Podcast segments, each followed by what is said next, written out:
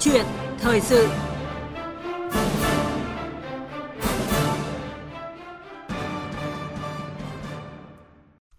Thưa quý vị và các bạn, trong cuộc sống có rất nhiều mâu thuẫn, tranh chấp phát sinh.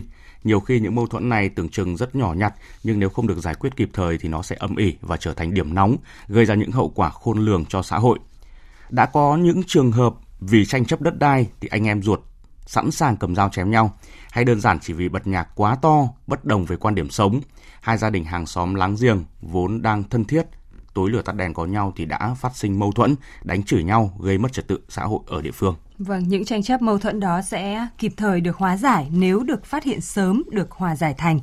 Và từ lâu thì hòa giải ở cơ sở đã trở thành nét đẹp văn hóa truyền thống trong cộng đồng dân cư. Gần 4 triệu 200 nghìn vụ hòa giải thành trong số hơn 5 triệu 500 nghìn vụ hòa giải được tiếp nhận hòa giải đạt tỷ lệ hơn 80%, đồng nghĩa với việc có gần 4 triệu 200 nghìn vụ việc mâu thuẫn tranh chấp trong nội bộ nhân dân đã được giải quyết êm đẹp, hóa giải kịp thời, không phát sinh trở thành điểm nóng, đã khẳng định những đóng góp to lớn của hoạt động hòa giải ở cơ sở từ năm 1998 đến nay. Hiện nay cả nước có gần 96.900 tổ hòa giải ở cơ sở được thành lập tại các thôn, làng, ấp, bản, tổ dân phố với hơn 600.000 hòa giải viên. Các hòa giải viên luôn có mặt kịp thời ngay từ khi phát sinh các tranh chấp, mâu thuẫn và bằng kỹ năng dân vận khéo của mình để hóa giải những mâu thuẫn khiến tình làng nghĩa xóm thêm gắn kết và nhờ thế thì an ninh trật tự được đảm bảo. Đây cũng là nội dung được bàn luận trong câu chuyện thời sự ngày hôm nay với chủ đề Hòa giải thành cần dân vận khéo. Khách mời của chương trình là ông Lê Vệ Quốc, vụ trưởng vụ phổ biến giáo dục pháp luật Bộ Tư pháp. Quý vị và các bạn quan tâm chủ đề này thì hãy gọi điện cho chúng tôi theo hai số điện thoại là 0243 934 1040 và 0243 934 9483 để trực tiếp trao đổi với vị khách mời. Còn bây giờ xin mời biên tập viên Thu Huyền bắt đầu cuộc trao đổi. Vâng ạ. Trước hết thì à, xin chào và cảm ơn ông Lê Vệ Quốc, vụ trưởng vụ phổ biến giáo dục pháp luật Bộ Tư pháp đã nhận lời tham gia chương trình cùng chúng tôi hôm nay ạ. Xin kính chào thính giả của Đài Tiếng Nói Việt Nam. Xin thân chào biên tập viên Thu Huyền. Dạ vâng. Và trước khi bắt đầu cuộc trao đổi thì à, mời quý vị và các bạn cùng ông Lê Vệ Quốc nghe phóng sự của phóng viên Thế Long ở Đài Phát thanh Truyền hình tỉnh Lào Cai về một hòa giải viên tiêu biểu toàn quốc sống tại thôn Na Lang, xã Tà Trải, huyện Bắc Hà. Đó là ông Đào Trọng Đề. Biết ơi. Đầu tiên rất là căng thẳng. Khi mà gia đình nhà kia này thì nó muốn mua cái mảnh đất sau này. Gia đình nhà bên cạnh thì nó cũng muốn mua nhưng nhà bên cạnh thì nó lại giá người ta rẻ. Khi thấy gia đình nhà này mua thì gia đình nhà phạm xuân thu là nó bị đổ cọc rào nó chiếm luôn một cái đoạn phải giải quyết trong hai lần bắt đầu mới thành công. Ờ, anh có thể kể qua một chút về cái tình hình lúc đó? Em là người mới đến đây thôi. Thì mình cũng không biết là nhà bên kia là họ cũng có nhu cầu muốn mua. Là mình cũng mua xong thì mới thấy là họ bổ là đất nhà họ. Thì giữa chủ cũ và ông bên cạnh này thì không giải quyết được thì nhờ đến tổ hòa giải của thôn. Cái cách hòa giải của bác đề thì theo anh thấy như thế nào thấy là rất là hợp lý. Bác có vận động tuyên truyền. Mình rất là cảm ơn bác. Rồi. qua ý kiến của anh Kiên thì bác cũng mong rằng công việc đã giải quyết êm thấm rồi. Thì cố gắng giữa cháu với lại nhà Phạm Xuân Thu là làm sao vẫn phải giữ cái tình làng nghĩa xóm nghe là ngoài cái vận động xong thì mình đã làm văn bản danh giới ký kết trong hòa giải xác nhận của của chính quyền địa phương rồi. Bác mong là cố gắng giữ gìn cái tình làng nghĩa xóm. Nên bác có hỏi thêm kiên là từ khi hòa giải ra thì giữa hai gia đình đã, đã bình thường hóa quan hệ chưa? Và anh em vẫn bình thường. Vì mở cửa ra nhìn thấy nhau thì vẫn chào hỏi bình thường mà không vấn đề gì cả. Vâng. các cụ dạy là vắng anh em xa mua lắng nhờ gần. Vâng tận dò thế thì rất là cảm ơn bác. Nhờ có bác mà hàng xóm được đoàn kết hơn. Vâng thưa bác là ngoài hai gia đình mà chúng ta vừa đến thăm thì bác có thể kể thêm một chút về cái công việc đặc biệt của mình được không ạ? Thì thôn năm vừa rồi thì còn giải quyết bốn cái trường hợp nữa. Ví dụ như tranh chấp đất cát mồ mả rồi tranh chấp giữa các gia đình hàng xóm với nhau trong cái mâu thuẫn đó thì cũng cũng hòa giải thành hết À, vâng, bác có thể chia sẻ một chút là những cái người hòa giải viên thì cần nhất là những cái yếu tố nào? Đối với công tác hòa giải viên một là phải có kiến thức, thế rồi có uy tín trong nhân dân được. Hai là cái cách nói, cách nắm tình hình bởi vì thôn này là chín dân tộc anh em cùng chung sống. Cho nên cách làm không phải dập sau máy móc theo sách vở được mà phải vận dụng cụ thể từng cái dân tộc, từng cái gia đình một nắm chắc mới đến với, với hòa giải thành được. À, vâng thưa bác là trong những cái công việc hòa giải ấy, thì cái việc mà để người ta nghe mình thì cũng rất là khó khăn vậy thì những cái kinh nghiệm gì theo bác các cụ thường nói lựa lời mà nói để cho hài lòng nhau phải có cái nghệ thuật cái cách hòa giải thôn Na Lang là có tới hơn 90% là người đồng bào dân tộc thiểu số. Thông thường thì là người đồng bào nói thì người đồng bào họ nghe theo tiếng nói của người đồng bào mình. Nhưng mà với mình là người Kinh thì bác đã có những cách làm như thế nào? mình muốn nói người ta nghe tức là mình phải nói đúng thứ hai là cán bộ người kinh phải hòa đồng với người địa phương đây vì coi công việc của người ta cũng coi công việc gia đình nhà mình. Cán bộ đảng viên phải đi trước thì dân người ta theo ngay, dân tộc nào người ta cũng theo ngay. Vâng ạ, à, thưa ông Lê Vệ Quốc ạ, ông à, Đào Trọng Đề trong à, phóng sự Ông Đề Hòa Giải của nhóm tác giả Lê Liên Thế Long ở Đài Phát thanh Truyền hình Lào Cai, tác phẩm được bằng khen trong Liên hoan phát thanh toàn quốc lần thứ 14 mới đây. Thì có lẽ là chỉ là một trong rất nhiều những hòa giải viên đang làm những công việc tưởng chừng nhỏ nhưng mà có ý nghĩa vô cùng lớn lao đối với cộng đồng, đối với việc đảm bảo an ninh trật tự ở cơ sở hiện nay phải không ạ? Vâng. Uh, những cái câu chuyện về uh, hòa giải ở cơ sở. Yeah dạ thì uh, liên quan đến các hòa giải viên thì tôi cũng cũng đã được nghe nhiều rồi. Ừ. Nhưng mà thưa với biên tập viên Thu Huyền và các thính giả là uh, mỗi lần uh, nghe đến những câu chuyện này thì uh, trong tôi uh, trào lên rất là nhiều cảm xúc. Yeah. Dạ. Bởi vì tôi hình dung được một phần nào đó uh, cái sự uh, vất vả vượt qua những cái khó khăn uh, có những cái đóng góp và hy sinh rất là thầm lặng uh, cho khi uh, công tác hòa giải ở cơ sở góp phần thiết thực vào ờ, cái ờ, sự bình yên của xóm làng, rồi sự kiểu, sự ổn định phát triển kinh tế xã hội, đảm bảo cái trật tự an toàn xã hội. Dạ vâng. À, như kinh nghiệm của hòa giải viên Đào Trọng Đề trong phóng sự vừa rồi thì à, ờ, thấy là để hòa giải thành thì cần vận động tuyên truyền phải hiểu việc hiểu người, coi công việc của người khác như việc gia đình mình, phải nói đúng rồi phải làm gương thì phải chăng đó cũng chính là yêu cầu óc nghĩ, mắt trông, tai nghe, chân đi, miệng nói, tay làm như Chủ tịch Hồ Chí Minh từng nói về phương pháp dân vận và những người làm công tác dân vận thưa ông ạ? Vâng, ở cái chỗ này thì uh tôi cũng muốn ờ, quay trở lại cái ờ, ý thứ nhất mà lúc nãy biên tập viên Tu Huyền đã đề cập. À, hiện nay ở trên phạm vi cả nước thì à, có khoảng hơn 600.000 các hòa giải viên và à, hàng năm ấy à, theo thống kê của chúng tôi, đặc biệt là những năm gần đây thì à, cái đội ngũ này tiếp nhận có khoảng 120.000 đến 140.000 các cái vụ việc đưa ra à, hòa giải ở cơ sở. Và trong đó thì các hòa giải viên cũng đã thực hiện hòa giải thành khoảng 100 đến 120 nghìn, tức là chiếm tỷ lệ hơn 80% trung bình trên phạm vi cả nước. Với cái kết hòa giải hòa giải thành này thì cũng đã có những cái đóng góp ờ, rất là tích cực, thiết thực ờ, vào cái cuộc sống xã hội nhìn một cách chung nhất cũng như nhìn từ những cái khía cạnh ờ, chính trị, pháp lý, xã hội và kể cả kinh tế. À, có thể nói là à, kỳ hòa giải thành ấy ừ. à, nó đã à, đưa đến cho chúng ta à, những cái kết quả mà tôi có thể kể ra. Thứ nhất là nó sẽ hàn gắn cái mâu thuẫn à, giữa các bên tranh chấp mà thông thường đây là bà con lối xóm rồi à, anh em trong à, dòng họ vân vân cái thứ hai nữa ấy, là nó tạo nên à, cái sự đoàn kết cộng đồng thứ ba là từ đó sẽ tạo nên cái sự đồng thuận trong xã hội và thứ, thứ, thứ tư ấy là cái hạnh phúc gia đình à, rồi là cái, cái bình yên thôn bản xóm làng khối phố à, được à, à, vun đắp và cũng từ đó ấy, à, cái à, việc hòa giải thành à, đã giúp giảm thiểu cái gánh nặng cho các cơ quan nhà nước mà đặc biệt là các cơ quan tòa án. Yeah. Uh, biên tập viên Thu Huyền và các khán giả thử các thính giả thử hình dung nếu giả sử như hàng trăm nghìn cái vụ việc đó mà không đưa ra hòa giải cơ sở hoặc là hòa giải ở cơ sở không thành ừ. rồi uh, sẽ đến tay đặt lên vai của các cơ quan nhà nước và đặc biệt là tòa án ừ.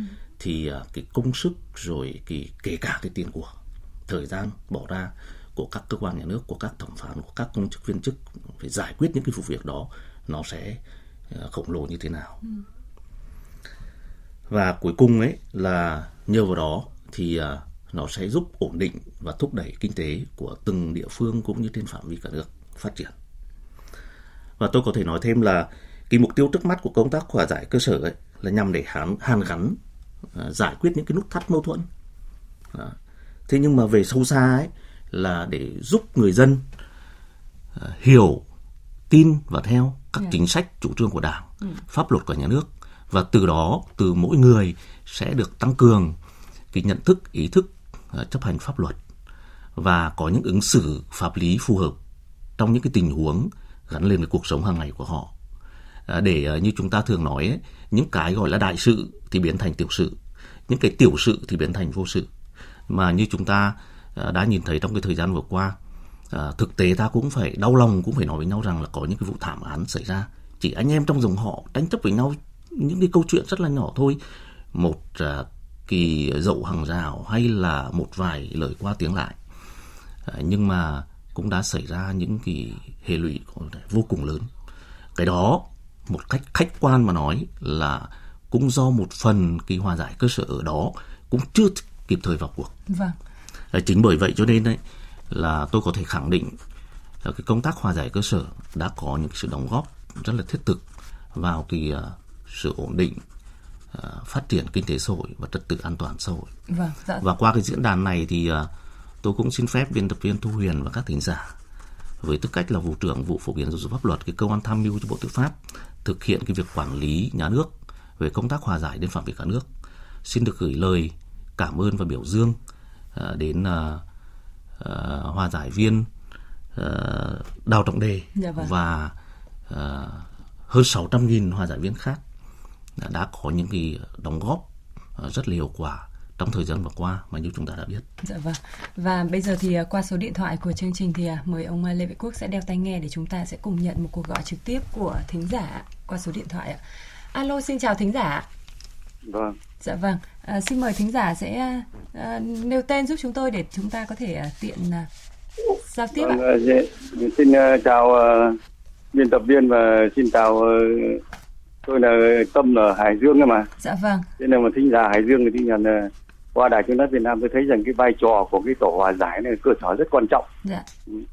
Như là biên tập viên đã tổng kết này là trong uh, mấy chục năm hơn chục năm này mấy chục năm này đã hòa giải được hơn 4 triệu một vụ để giảm bớt cái sự gánh nặng ở trên cơ sở nhưng tôi có suy nghĩ như này ở đây thì đối với cơ sở hiện tại ở dưới tổ hòa giải là không có cái chế độ gì cả nó giáo mới nên đề nghị nhà nước mới đặc biệt là bên mặt trận nên có sự quan tâm cho cái anh em tổ hòa giải bởi vì nói chung là quan tâm đến cái này nói chung là tất cả các vụ việc ở cơ sở nói chung là khi có xảy ra thì nói chung tổ hòa giải đến là kịp thời và nhanh chóng mà giải thích thì cho bà con mà làm những em dự địa phương dạ thì vâng. cái này nó tổ hòa giải thì anh em bên tổ viên nói chung là đồng Dạ vâng. bộ lồng ghép nhưng mà một số là đoàn thể cơ sở nhưng mà báo cáo với chị là không có cái chế độ gì cả Dạ vâng, vâng nhiều và nhân tiện đây thì vâng vâng ạ, bớt thưa thính giả Tâm ạ, chúng tôi cũng gian và sẽ cũng- nhờ ông Lê Vĩ Quốc sẽ có những cái trao đổi về cái chế độ chính sách cho tổ hòa giải ở cơ sở đấy. ạ. vâng Vâng, trước hết là cảm ơn à, bác Tâm đã có những cái tâm sự chia sẻ cũng rất là cởi mở thẳng thắn. Thì ở đây đề cập đến cái vấn đề chế độ chính sách cho tổ hòa giải cũng như hòa giải viên ấy thì kính thưa bác Tâm và kính thưa các ờ, thính giả nghe đài ấy, à, luật hòa giải rồi à, năm 2013 ấy, có hiệu lực năm 2014 và tiếp theo đó là cái nghị định 15 2014 và cái thông tư liên tịch số 14 ban hành ngày 30 tháng 7 năm 2014 giữa Bộ Tư pháp và Bộ Tài chính. Thì à, cũng đã có những cái quy định rất rõ về chế độ chính sách dành cho tổ hòa giải và các hòa giải viên. À, tôi lấy ví dụ như là tại cái điều à, 13 của à, nghị định 15 ấy thì cũng đã nói năm 2014 thì đã cũng đã à, xác định rất rõ các tổ hòa giải khi mà hoạt động ấy thì cũng sẽ được chi những cái khoản tiền để mua văn phòng phẩm. Rồi các hòa giải viên khi thực hiện cái à, nhiệm vụ hòa giải thì à, cũng à, có một phần cái thù lao nhất định. À, tuy nhiên ở đây tôi cũng à, xin nói thêm ấy cái bản chất của công tác hòa giải là mang tính xã hội Đấy, là cái tổ chức à, có tính chất tự quản ở cộng đồng. Và người làm công tác hòa giải viên như chúng à, như chúng ta thường nói vui với nhau đó là những cái người ăn cơm nhà vác tù và hạng tổng. Họ làm việc trên cơ sở tự nguyện bằng uy tín đạo đức rồi hiểu biết kinh nghiệm xã hội của mình và kiến, kể cả những kiến thức pháp luật để à, giúp à, giải quyết những cái nút thắt mâu thuẫn nhằm hàn gắn mâu thuẫn và à, vun đắp cái đoàn kết cộng đồng. Vì vậy cho nên là à, nhà nước cũng như các à, cơ quan quản lý ở địa phương sẽ không đặt ra những vấn đề nặng nề liên quan đến kỳ thù cái, cái chế độ cái thù lao ừ. mà chủ yếu là chỉ là cái khoản mang tính chất hỗ trợ. Dạ vâng và ở đây thì à, rất cần những à, tinh thần à, cống hiến đúng không ạ Chính của xác. Đúng rồi. của người dân của những hòa giải viên. Ừ. Vâng rất là cảm ơn thính giả Tâm và số điện thoại của chúng tôi là 0243 934 1040 thì vẫn tiếp tục chờ nhận cuộc gọi khác của các thính giả. Vâng, à, thưa ông Lê Vệ Quốc ạ, đối với những à, hòa giải viên thì không phải lúc nào công việc cũng êm xuôi gặp được những người chịu nghe họ hòa giải mà trong nhiều trường hợp thì cũng phải đối mặt với những thách thức như là bị hạ thấp về công việc, thậm chí là còn bị à, tai nạn như là không phải đầu cũng phải chán. Thế thì xin ông cho biết là trong thực tế có nhiều hòa giải viên bị như vậy không và pháp luật có quy định gì để nhằm hỗ trợ cho các hòa giải viên khi mà họ bị tai nạn rủi ro khi mà thực hiện hòa giải ạ? À, vâng, có thể nói là cái mâu thuẫn ở cơ sở ấy à, giữa những người dân với nhau ừ.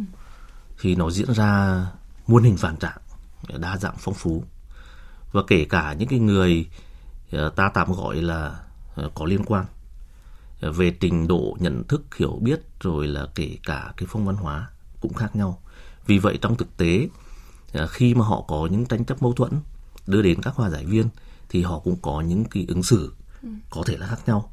Thậm chí là có những người có những cái lời ăn tiếng nói ờ, hành vi cử chỉ ờ, đe dọa đến các hòa giải viên à, ờ, tuy nhiên có thể nói thêm rằng là cái chuyện đó trong thực tế có xảy ra nhưng mà cũng vô cùng hiếm thôi. À, tôi lấy ví ví dụ đơn cử như là ở à, Ba Vì Hà Nội vừa rồi ấy thì cũng có một hòa giải viên chia sẻ là nghe thông tin một cặp vợ chồng là có một cái mâu thuẫn tranh cãi nhau rất là to. Tổ hòa giải là có mặt kịp thời ngay tức khắc ờ, cùng với ờ, một số các cái lực lượng khác nhưng mà khi mới vào đến cổng nhà thì anh chồng đã phòng mang trợn mà ừ. à, có thể nói là có những cái thái độ đe nẹt và đuổi các hòa giải viên ra à, khỏi ngõ của nhà mình yeah. Dạ. à, nhưng mà các hòa giải viên tìm cách khéo léo à, chờ đợi lúc mà cơn nóng cơn cơn cơn, cơn giận xuôi đi à, họ sẽ tiến hành cái việc hòa giải thì tiên lượng được cái vấn đề này thì các nhà làm luật cũng như là các nhà quản lý cũng đã có những cái quy định rất là rõ ràng à, các cái chính sách à, quyền lợi cho các hòa giải viên à, nói cụ thể là trong luật hòa giải cũng như là nghị định 15 như tôi đã nói ban đầu kể cả cái thông tư liên tịch 14 Bộ Tư pháp của Bộ Tài chính năm 2014 ấy.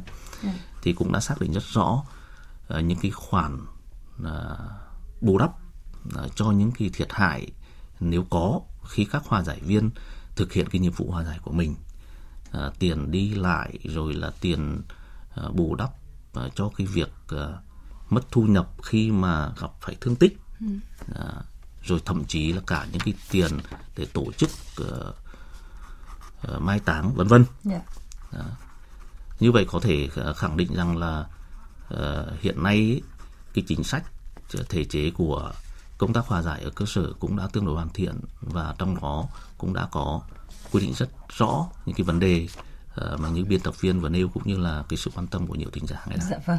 À, có thể thấy là để mà hòa giải thành thì yếu tố tiên quyết là chất lượng đội ngũ hòa giải viên. Như ông Lê Vệ Quốc vừa mới nói thì um, rất nhiều tình huống khác nhau, không có tình huống nào giống để mà hòa giải viên có thể là lặp lại cái câu chuyện đấy được. Đúng thế rồi. nên họ sẽ phải khéo, phải thông minh, phải có kinh nghiệm. Thế thì ông đánh giá như thế nào về năng lực của đội ngũ hòa giải viên ở cơ sở hiện nay ạ? Ừ, đây là một kỳ uh, câu hỏi rất là hay À, và cũng cảm ơn biên tập viên Thu Huyền. Tôi cũng à, xin trở lại một cái ý à, mà trước đó biên tập biên tập viên Thu Huyền cũng đã nêu ra. như bác Hồ đã dạy cán bộ dân vận ấy vâng. là óc phải nghe, óc nghĩ, mắt trông, óc, óc phải nghĩ, nghe, chân đi, miệng à, nói, tay làm. Tai phải nghe, mắt phải nhìn, đó, chân đi, miệng nói, tay làm. Yeah. Dạ. À, thì có thể khẳng định là xét về bản chất và mục tiêu ấy thì công tác hòa giải ở cơ sở cũng chính là công tác dân vận cơ sở. Yeah. À, do vậy cho nên là những người là hòa giải viên à, khi thực hiện cái nhiệm vụ hòa giải của mình cũng chính đồng thời là thực hiện cái nhiệm vụ dân vận ở cơ sở. Bởi vì như tôi đã nói ban đầu cái mục tiêu của công tác hòa giải cơ sở trước mắt là giải quyết những nút thắt về mâu thuẫn nhưng lâu dài là để giúp cho người dân hiểu tin và theo những chính sách chủ trương của đảng pháp luật của nhà nước để tăng cường ý thức nhận thức về mặt à, pháp luật và. Dạ. có những cái hành xử đúng đắn à, trong các cái tình huống pháp lý đảm bảo cái quyền lợi của chính mình nhưng cũng đảm bảo quyền lợi chung của xã cho cho xã hội. Ừ. Chính bởi vậy cho nên là các hòa giải viên ấy phải có cái phẩm chất của người làm công tác dân vận và phải thường xuyên gần dân, sát dân, thông hiểu uh, những cái tâm tư nguyện vọng của dân uh, và phải là những người nêu, nêu gương, gương mẫu ở trong cộng đồng uh, để uh, dân yêu, dân phục, dân theo thì lúc đó ấy uh, khi thực hiện nhiệm vụ hòa giải cũng sẽ dễ dàng hơn và đặc biệt đấy là thực hiện cái công tác uh, dân vận ở cơ sở uh, cũng sẽ uh, rất hiệu quả. Dạ vâng. đáp ứng được cái mục tiêu của công tác dân vận. Vâng.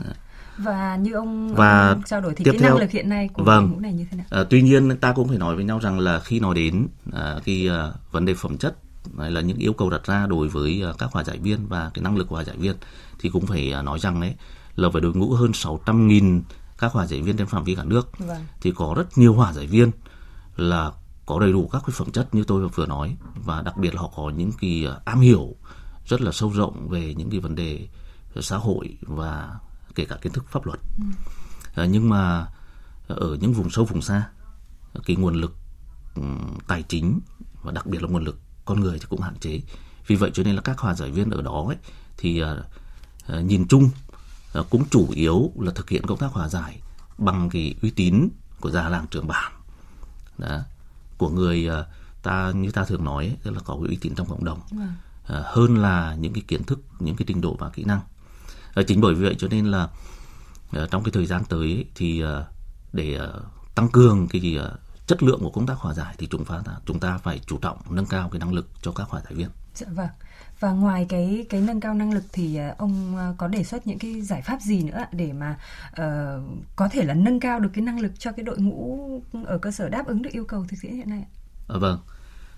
Uh, có thể nói rằng là với uh, vai trò là cơ quan tham mưu uh, thì uh, cho cho chính phủ thủ tướng chính phủ thực hiện cái uh, việc quản lý nhà nước uh, về công tác hòa giải cơ sở trên phạm vi cả nước ấy thì uh, uh, bộ tư pháp vừa rồi cũng đã trình uh, Thủ tướng Chính phủ ký ban hành cái quyết định số 428 ngày 18 tháng 4 năm 2019 và cho từ đó cho ra cái đề án uh, về nâng cao năng lực cho hòa giải viên giai đoạn 2019-2022 ừ. và trong đó thì đề ra rất là nhiều vụ nhiều cái nhiệm vụ quan trọng và có thể kể ra đây một số cái nhiệm vụ cơ bản cái thứ nhất đấy là phải xây dựng được một cái bộ tài, tài liệu chuẩn yeah.